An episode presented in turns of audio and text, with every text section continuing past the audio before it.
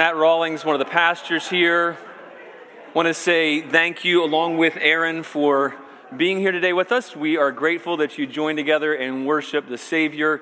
And I just personally find it to be one of my favorite Sundays when we get to celebrate the joy of a believer experiencing baptism. Did, did anybody else really enjoy that? I mean, I, I, that was an incredible experience what we celebrate is new life. The fact that God has made someone else born again, given new life in the ability to live for Him, brought somebody out of darkness into His kingdom of life. And that's what we celebrate. That's a wonderful picture of being buried with Jesus in the waters of baptism and being raised to new life again. And I think that is just a highlight for me. I could just end there, but we're going to keep preaching anyway. So um, turn your Bibles to John chapter 16. We have a little mini, mini series break on the characteristics of a disciple. In case you're wondering, I didn't title it earlier, but that's the title really of this little mini series that we are in, in this little break between books of the Bible and this what is it what does it look like to be a disciple? What, what are the characteristics of a disciple or of a follower of jesus christ? And we began in john 15 with um, being a disciple is it's abiding in jesus. And then how do disciples grow? Well disciples grow by abiding in prayer abiding in his word and abiding in the truth. And then last week we looked at the, another characteristic of disciples that disciples are hated and that doesn't seem really encouraging, but Jesus was wanting to care for and warn his disciples because he didn't want them to be caught off guard and surprised that this world is not our home and this world stands in opposition to us. And if, if we're truly following Jesus as disciples, we're going to be hated by the world, but to take heart, he's not left us alone. And so this week we're following up with the, the passage that just follows that, where Jesus has told them, Not only am I leaving you, but I'm also letting you know that you're going to be hated. And by the way, they're going to kick you out of the church, they're going to persecute you. Some of them are going to kill you, and they're thinking they're serving me by doing that. And so he brings this message to his disciples the night before he's betrayed. So let's read God's holy inspired word and, and let's go ahead and stand for the reading of God's word. This is God's word is uniquely inspired. This is this is the only perfect flawless thing you're going to hear this morning is this word we read together. This is God's word. But now I am going to him who sent me. And none of you asked me, "Where are you going?" But because I've said these things to you, sorrow has filled your heart. Nevertheless, I tell you the truth. It is to your advantage that I go away. For if I do not go away, the Helper will not come to you. But if I go, I will send him to you. And when he comes, he will convict the world concerning sin and righteousness and judgment. Concerning sin, because they do not believe in me. Concerning righteousness, because I go to the Father, and you will no longer see me. Concerning judgment, because the ruler of this world is judged. I still have many things to say to you, but you cannot bear them now. When the Spirit of truth comes, he will guide you into all the truth. For he will not speak on his own authority, but whatever he speaks, he hears, he will speak. And he will declare to you the things that are to come. He will glorify me, for he will take what is mine and declare it to you. All that the Father has is mine, therefore I said that he will take what is mine and declare it to you. Amen. This is God's word. You may be seated. Let's pray. Father,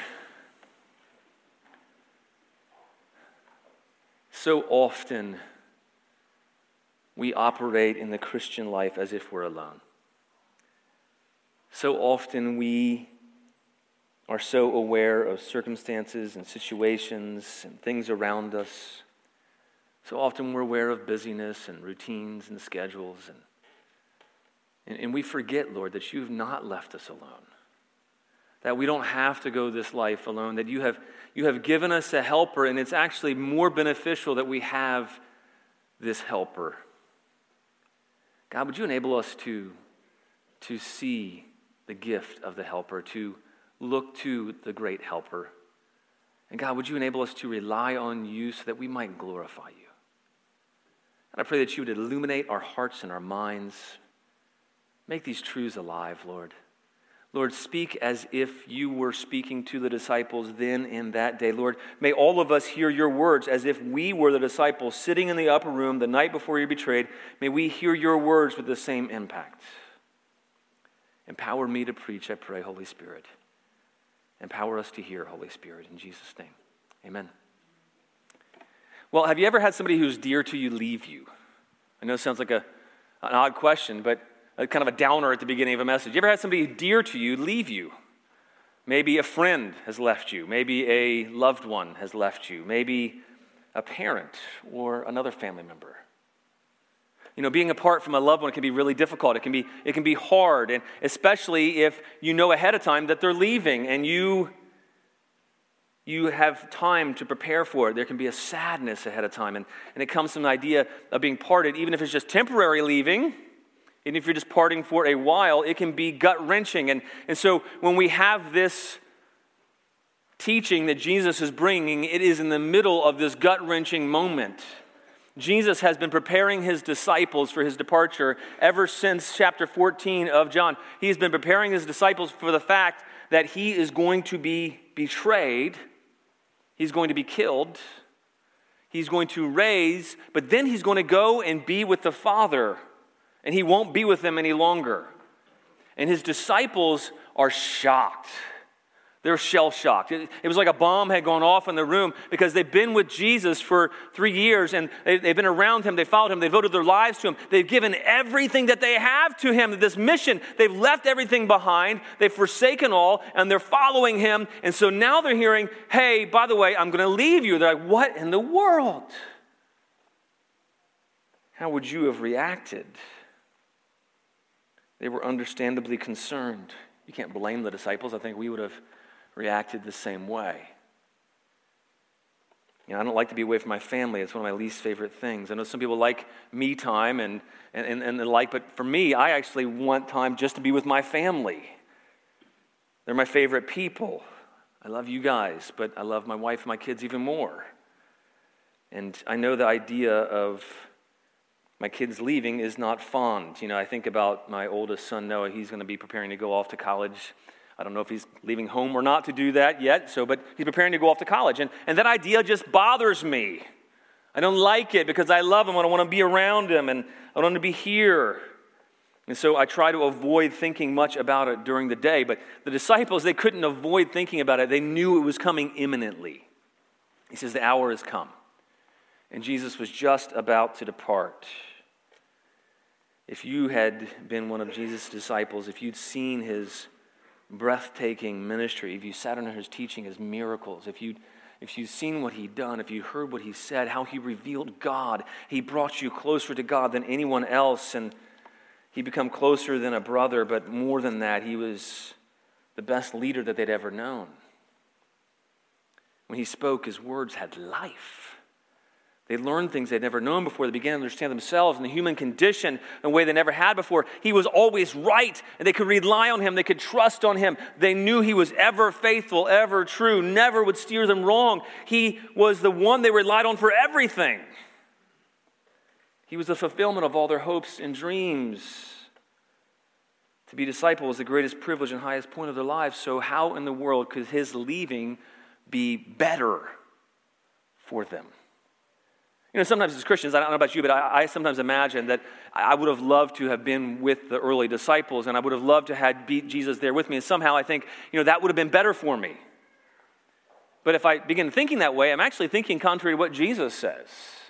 Because Jesus says, no, it's actually better that he departs so that he would send the Holy Spirit.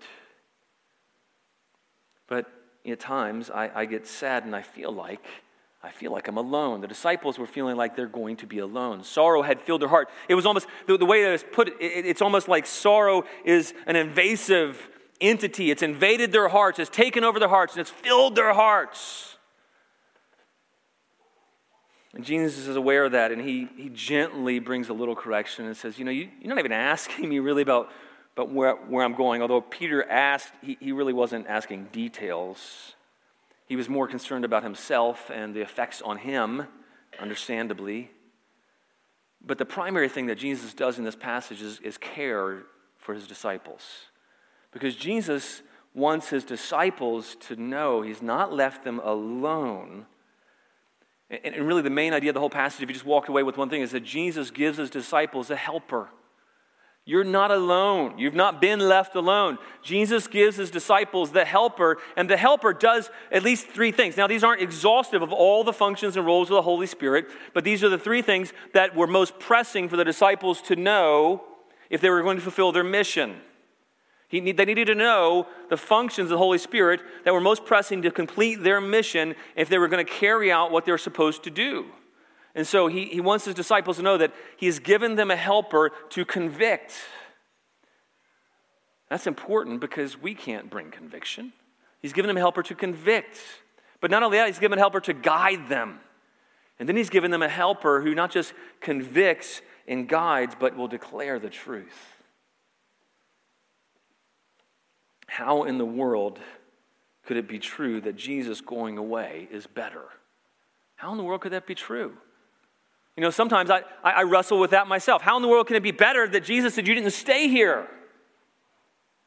Well, Jesus goes on to explain that, and he says, I've, I, have given my disciples, I've given you disciples, I, I give the disciples the helper. And that's what we see. The really first idea here is that Jesus gives his disciples a helper. He's not actually leaving any of his disciples alone. He's not left his disciples alone. He's not left any individual disciple alone. You know, think for a moment back about all the times the Holy Spirit was glimpsed in the Old Testament. The disciples should have been a little bit clued into this, but they were they're probably panicking in the moment. But all the times the Holy Spirit's mentioned in the Old Testament, He's the one who inspired prophets. He he empowered kings. He, he filled people so that they were able to lead. He gave craftsmen ability and skill in building the temple and the tabernacle. And, and he came upon people like Joshua and Deborah and Gideon and Samson. He empowered, empowered them to do mighty acts. Whenever you see the Holy Spirit coming, there is a dramatic effect. Something dramatic transpires in the entire Old Testament. And it was rare, though. It was only to a, a selective group of people. It was, it was by no means all the people who believed in him. It was a select few, and it was only temporary for even those people. It was, except for maybe Moses, Elisha, and a few notable others, when the Holy Spirit was given, he was, he was given with power. Dramatic things happened. He empowered them for service, for ministry, but it was temporary and often for specific tasks, and it was limited. He was present with his people generally, but out of the millions of people in the Old Testament, I think there's only a hundred and some odd people in the Old Testament who are mentioned of having the Holy Spirit. Whenever the Holy Spirit was given, though, there was this dramatic difference. In fact, in Isaiah, he prophesied about what it would be like if God's people, when God's people receive the Holy Spirit, because God's people were like dry and thirsty ground. You ever, you feel like dry and thirsty ground, by the way? Isaiah, in Isaiah 44 3 says, For I will pour out water on the thirsty land, which is a picture of Israel, and streams on the dry ground. I will pour out my spirit, not on them, but on your offspring, and my blessing on your descendants. But the Spirit wasn't poured out on them in that day. In fact, it wasn't poured out for hundreds of years later, but the results would be dramatic. Isaiah continued to prophesy in the next verse. He says, And they, the offspring, will spring up among the grass like poplars by streams of water. What's the result of the coming of the Spirit? The result of the coming of the Spirit is that the Spirit causes dry ground to produce. It, it, it, causes people who are dry and barren to spring up, to have life, to grow. Later on in Ezekiel, Ezekiel's prophesying of the time when the Spirit would come, and he says in Ezekiel 36 26, And I will give you a new heart, and a new spirit I will put within you. And I will remove the heart of stone from your flesh and give you a heart of flesh. Why is that a good promise? Well, because the Spirit, before the Spirit came, the people's hearts were hard like stone. Stone is hard and cold and dead and unable to respond, devoid of life. But once the Spirit's given, a heart of flesh is given, and it's soft and warm and pulsating with life. And the result, you see in the next verse in Ezekiel 36 27, he says, And I will put my spirit within you and cause you to walk in my statutes and be careful to obey my rules. There is a transformative effect of the Holy Spirit coming and, and indwelling believers. It enables them to actually obey God. Not only did Isaiah and Ezekiel prophesy, but so did Joel about the time. In Joel 2, he says, And it shall come to pass afterward that I'll pour out my spirit on all flesh. Your sons and your daughters will prophesy. Your old men shall dream dreams, and your young men shall see visions. Even on the male and female servants in those days, I'll pour out my spirit. They didn't have the spirit yet, though all the prophets had, had foretold of this time when the Spirit will come and be poured out on all flesh, and, and it would be indiscriminate. All believers, all flesh would have it. Didn't matter if you were male or female, slave or free, there would be no distinction. The Holy Spirit would be given to all. That's why Jesus says it's to your advantage. It's far better. Jesus was with a few. You could be with maybe a couple hundred at most at a time. And yet the Holy Spirit is, is given to all people, all of his disciples now. What a wonderful privilege that we can have the empowering presence of the very Spirit of God, the Spirit of God who hovered over the face of the waters in creation, the Spirit of God who breathed life into man, the Spirit of God who inspired all the prophets of old, the Spirit of God who gave gifts to men. Jesus says it's to your advantage that I go. And then he mentions at least three things that the Spirit does, in three unique actions the Spirit does in and through every disciple of Jesus Christ. Now, some of this is unique to these early disciples, but these are things that can be applied to each and every disciple. And there's, there's three applications of it. So the first thing we see is that Jesus is, has given us the helper to his disciples. But then we see something else. He says he gives the helper to convict. He gives the helper to convict. Jesus gives his disciples the helper to convict. Now, now, why is that important? I want you to think for a moment about the mission you have as a Christian. The mission as a Christian that we've been given is to go and what? You can say it aloud. You say it louder, it's okay. Everybody, come on. Make disciples. Absolutely. Go and make disciples of all nations. But if you have ever encountered someone who doesn't like Christians, that can be intimidating, right? You ever encountered people who were hostile to the gospel of Jesus Christ? Anybody ever encountered that? Anybody? Come on. You ever encountered people that you are intimidated by because you think they're smarter than you? I mean, uh, that happens to me all the time. Or maybe they're better arguers, or maybe, maybe they have all these reasons. You don't feel prepared. His disciples would have felt ill equipped. His disciples would not have believe that they would be able to take, carry out this mission on their own without Jesus. And he says, Hey, you're, you're not alone. I'm not here, going to be here, but you know what? I'm going to give each and every one of you the very Spirit of God, and He's going to do something that's, that's a great promise, that's going to enable you to actually be faithful to carry out your mission so that the pressure is not on you, and so that you can be faithful as disciples to proclaim the good news. He says, I'm going to I'm going to give the helper to convict. And this word for conviction, it's in the sense of showing the world the shame of sin, bringing the world to see their guilt and their need for Jesus, and a call to repentance. Because you know what? Well, the only thing we can do in, in proclaiming the good news of the gospel is proclaim it. We can't bring conviction. We, we can't bring that gift. We can't enable somebody to see that they actually need Jesus, that they are sinful, that they are guilty. And yet this is one of the primary works that the Holy Spirit does is he brings the gift of conviction. That's the reason why Paul says he can be confident that God has chosen the people in the church when he's writing to the people in Thessalonica. He's confident that God's chosen them because they have responded with conviction. I'm going to read that to you in 1 Thessalonians 1 4. He says, For we know, brothers, loved by God, that He has chosen you. And then he tells why the sign of how he knows that the church has been chosen. He says, Because our gospel came to you not only in word, but also in power and in the Holy Spirit with full conviction. Because that's what the Holy Spirit does. It's, it's, one of the evidences, the marks of the Holy Spirit. The Holy Spirit is one who brings conviction. That can only come from the Holy Spirit. If you have experienced personally the gift of conviction, if you've repented and believed in Him, you can be sure that the Holy Spirit is at work in you. And then you can have confidence that the Holy Spirit is one who's going to bring that gift to other people. The gift is mediated as we share the gospel. It's not just us and the other person in that conversation. The Holy Spirit is actively, supernaturally at work in the hearts and minds of the people we share the gospel with. And that's, that's our greatest source of confidence. And for me, that gives a lot of hope because I am aware of my feeble abilities in sharing the gospel. I get it wrong. You know, I'll begin in earnest. You know, I'll talk to somebody at the, the checkout line, the cashier in the grocery store. I'll be having a good conversation, and, and, and somehow I'll, you know, hey, well, you go to church anywhere? No, I don't go to church anywhere. Hey, well, do you, you know about God? No, and then I kind of stumble over my words and I, and I kind of fall apart. Sometimes I lack confidence in, in the Holy Spirit's ability to speak, to bring conviction.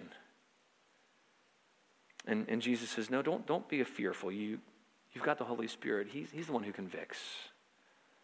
You know, that gives me hope, not just for sharing the gospel, it gives me hope for my children. If you're a parent, that gives me hope, that gives you hope for your children, no matter how old they are. If you have children who are at home still or who have left home, it gives you hope that the Holy Spirit is able to convict. It gives you hope for family members.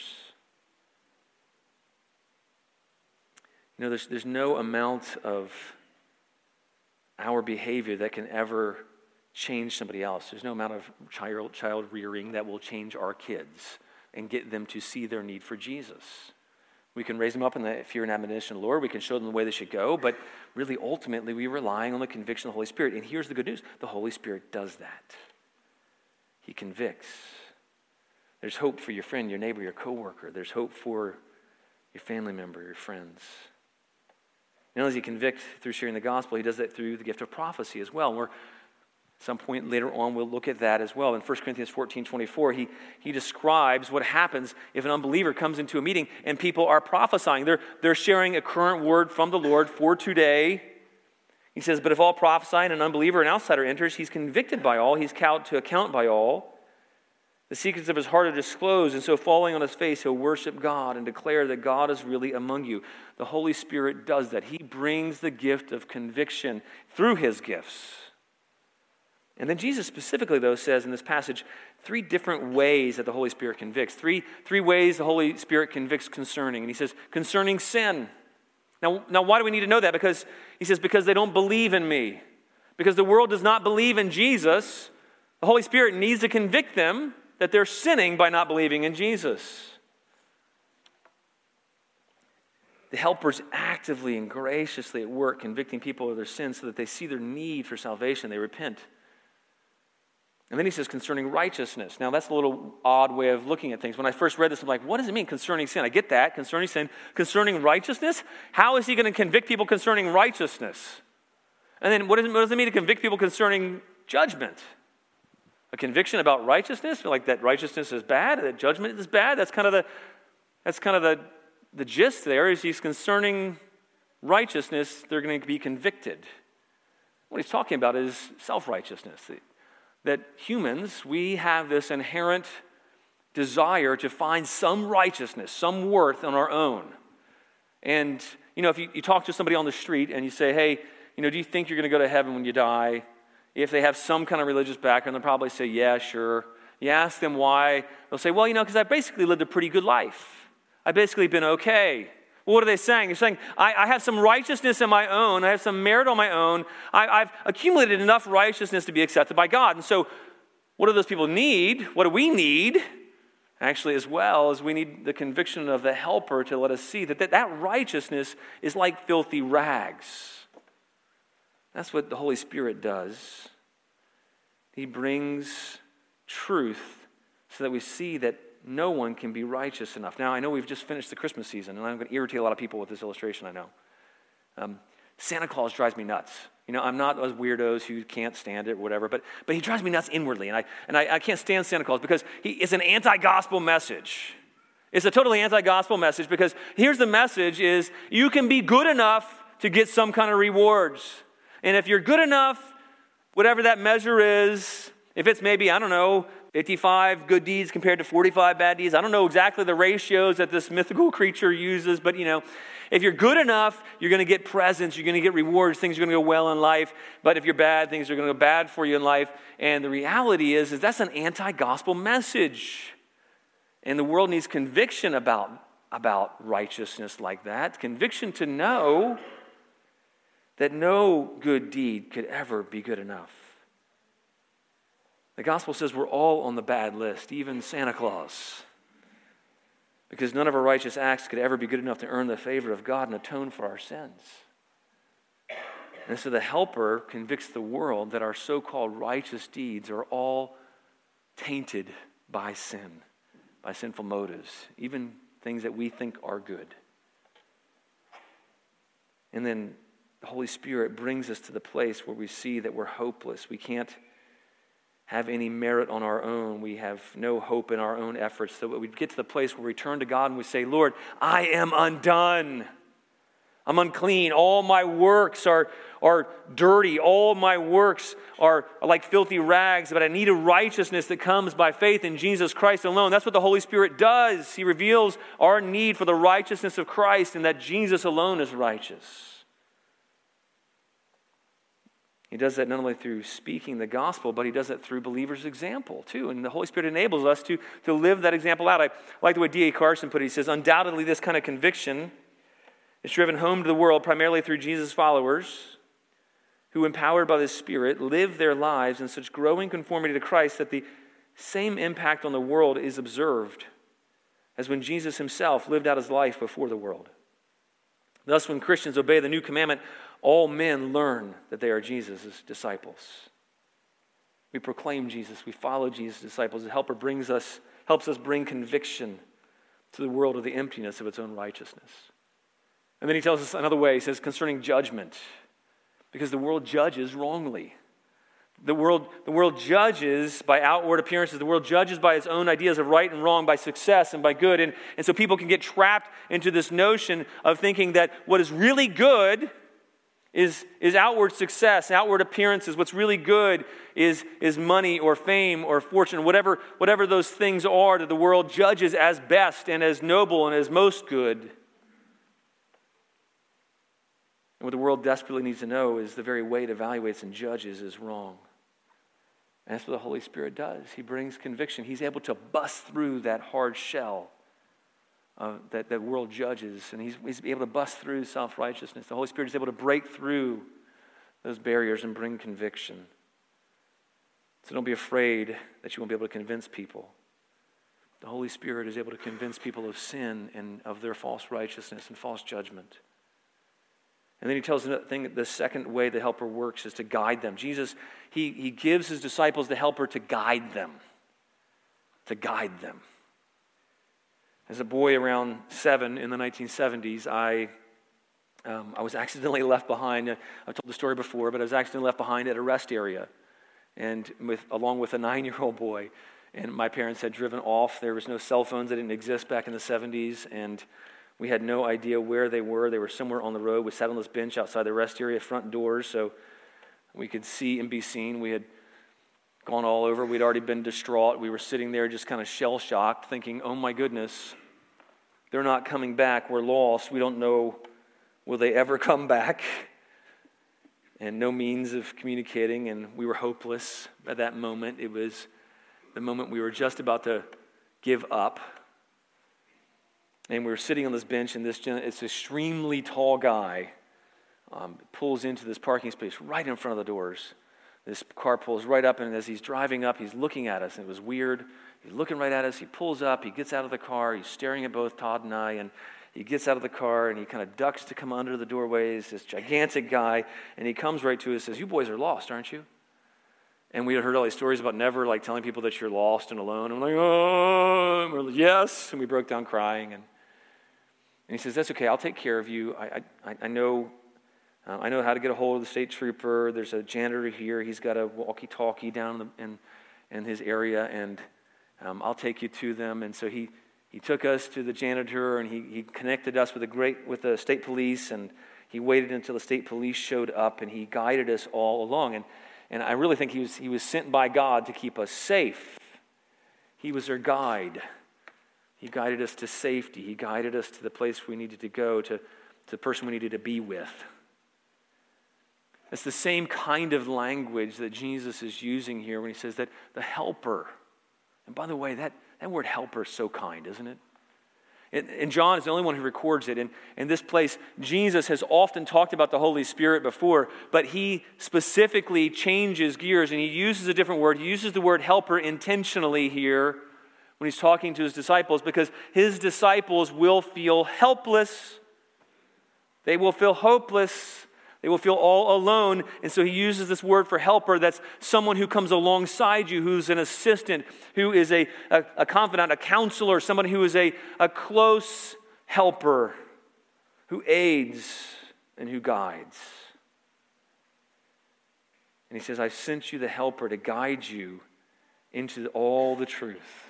And what, what's all the truth that he's talking about? He's not, he's not here talking about, you know, Jesus is guiding you to figure out who your spouse is going to be and those kinds of things. Although the Holy Spirit does guide us in those ways, that's not what he's talking about here. What he's talking about here is guiding us into the truth, the truth, the truth about Jesus. The most important aspects of what the Holy Spirit does is that the Holy Spirit convicts and then he leads people, he guides people to the truth of Jesus.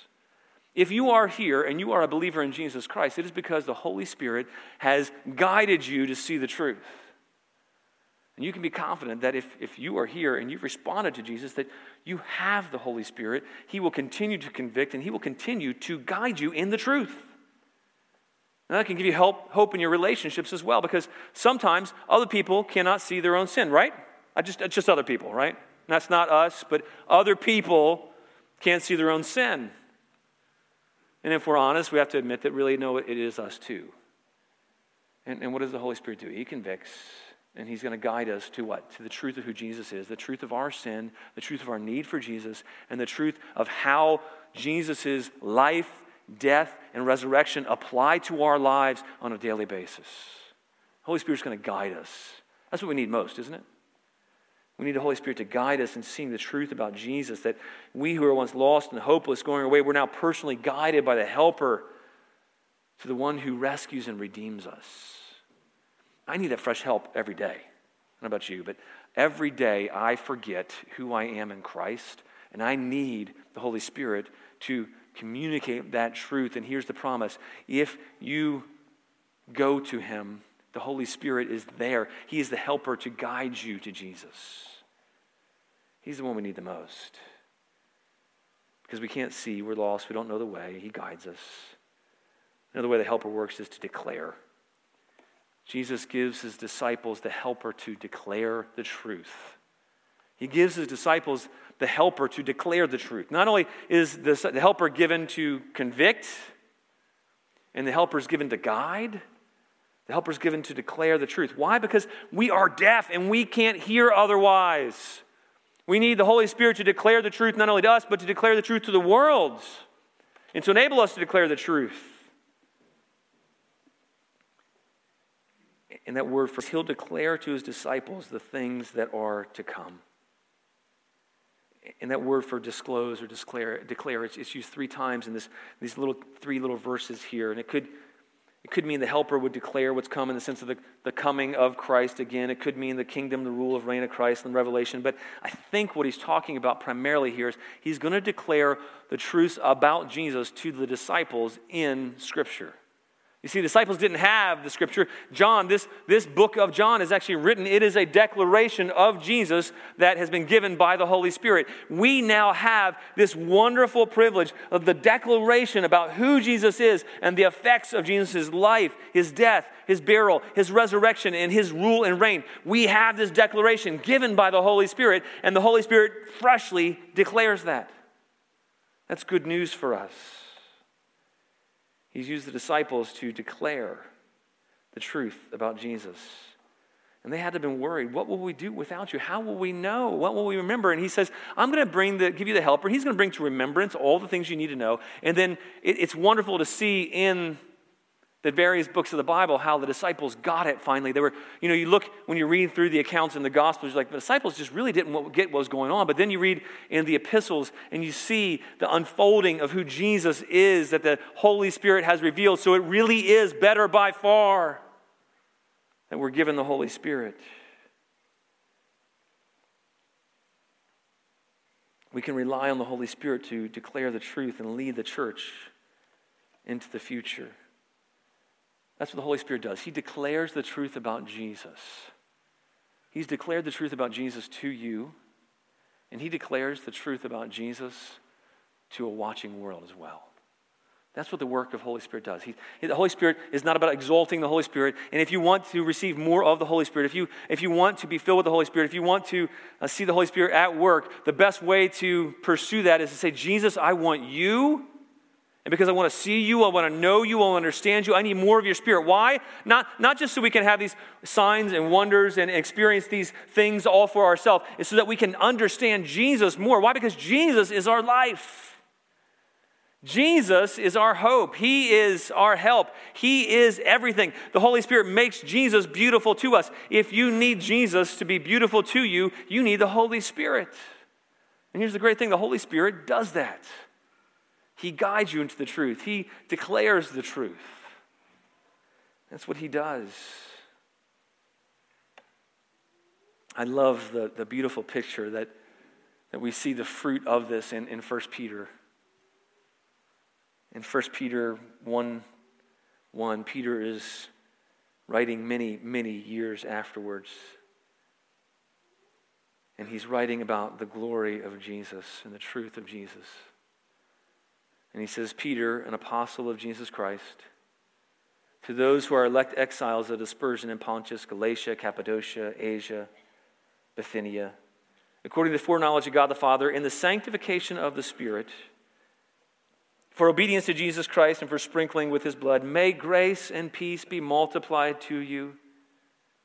Blessed be the God and Father of our Lord Jesus Christ. According to his great mercy, he has caused us to be born again to a living hope through the resurrection of Jesus Christ from the dead, to an inheritance that is imperishable, undefiled, and unfading, kept in heaven for you, who, by God's power, are being guarded through faith for salvation, ready to be revealed in the last time. It says, In this you rejoice, though now, for a little while, if necessary, you've been grieved by various trials, so the tested genuineness of your faith, more precious than gold that perishes, those tested by fire, may be found to result in praise and glory and honor at the revelation of Jesus Christ. Though you've not seen him, you love him. Though you do not now see him, you believe in him and rejoice with joy. It's inexpressible and filled with glory obtaining the outcome of your faith, the salvation of your souls. What do we see here? We see the Holy Spirit declaring the truth about Jesus to and through his disciples. And we need that declaration of truth about Jesus. If, if you want to live a victorious Christian life, what do we need? We need a declaration of the truth about who Jesus is. We need to understand who we are in Christ now, who now Christ has made us to be, and we need to understand our inheritance and the glory and the beauty of Jesus. And that's what the Holy Spirit does. You are not alone in your walk. You've not been left alone. You've not been left behind. You've, you're not stranded, wondering, Jesus, when will you return? Because we can't do this without you, like I was as a little boy.